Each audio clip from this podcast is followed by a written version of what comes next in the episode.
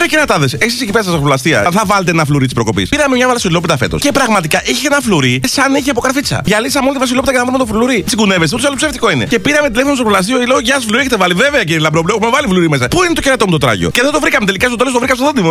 Πήγα να το βγάλω με δοντικό νήμα ρε το φλουρί ρε. Πάτε καλά. Επίσης κάθε φορά πρέπει να λύσεις εξίσωση για να κόψεις για βασιλόπιτα. Πρέπει να υπολογίσει από πριν τα κομμάτια. Το Χριστό, το σπιτιού. Καλά, αν πας σπίτι μου κόβουμε και για τους πεθαμένους.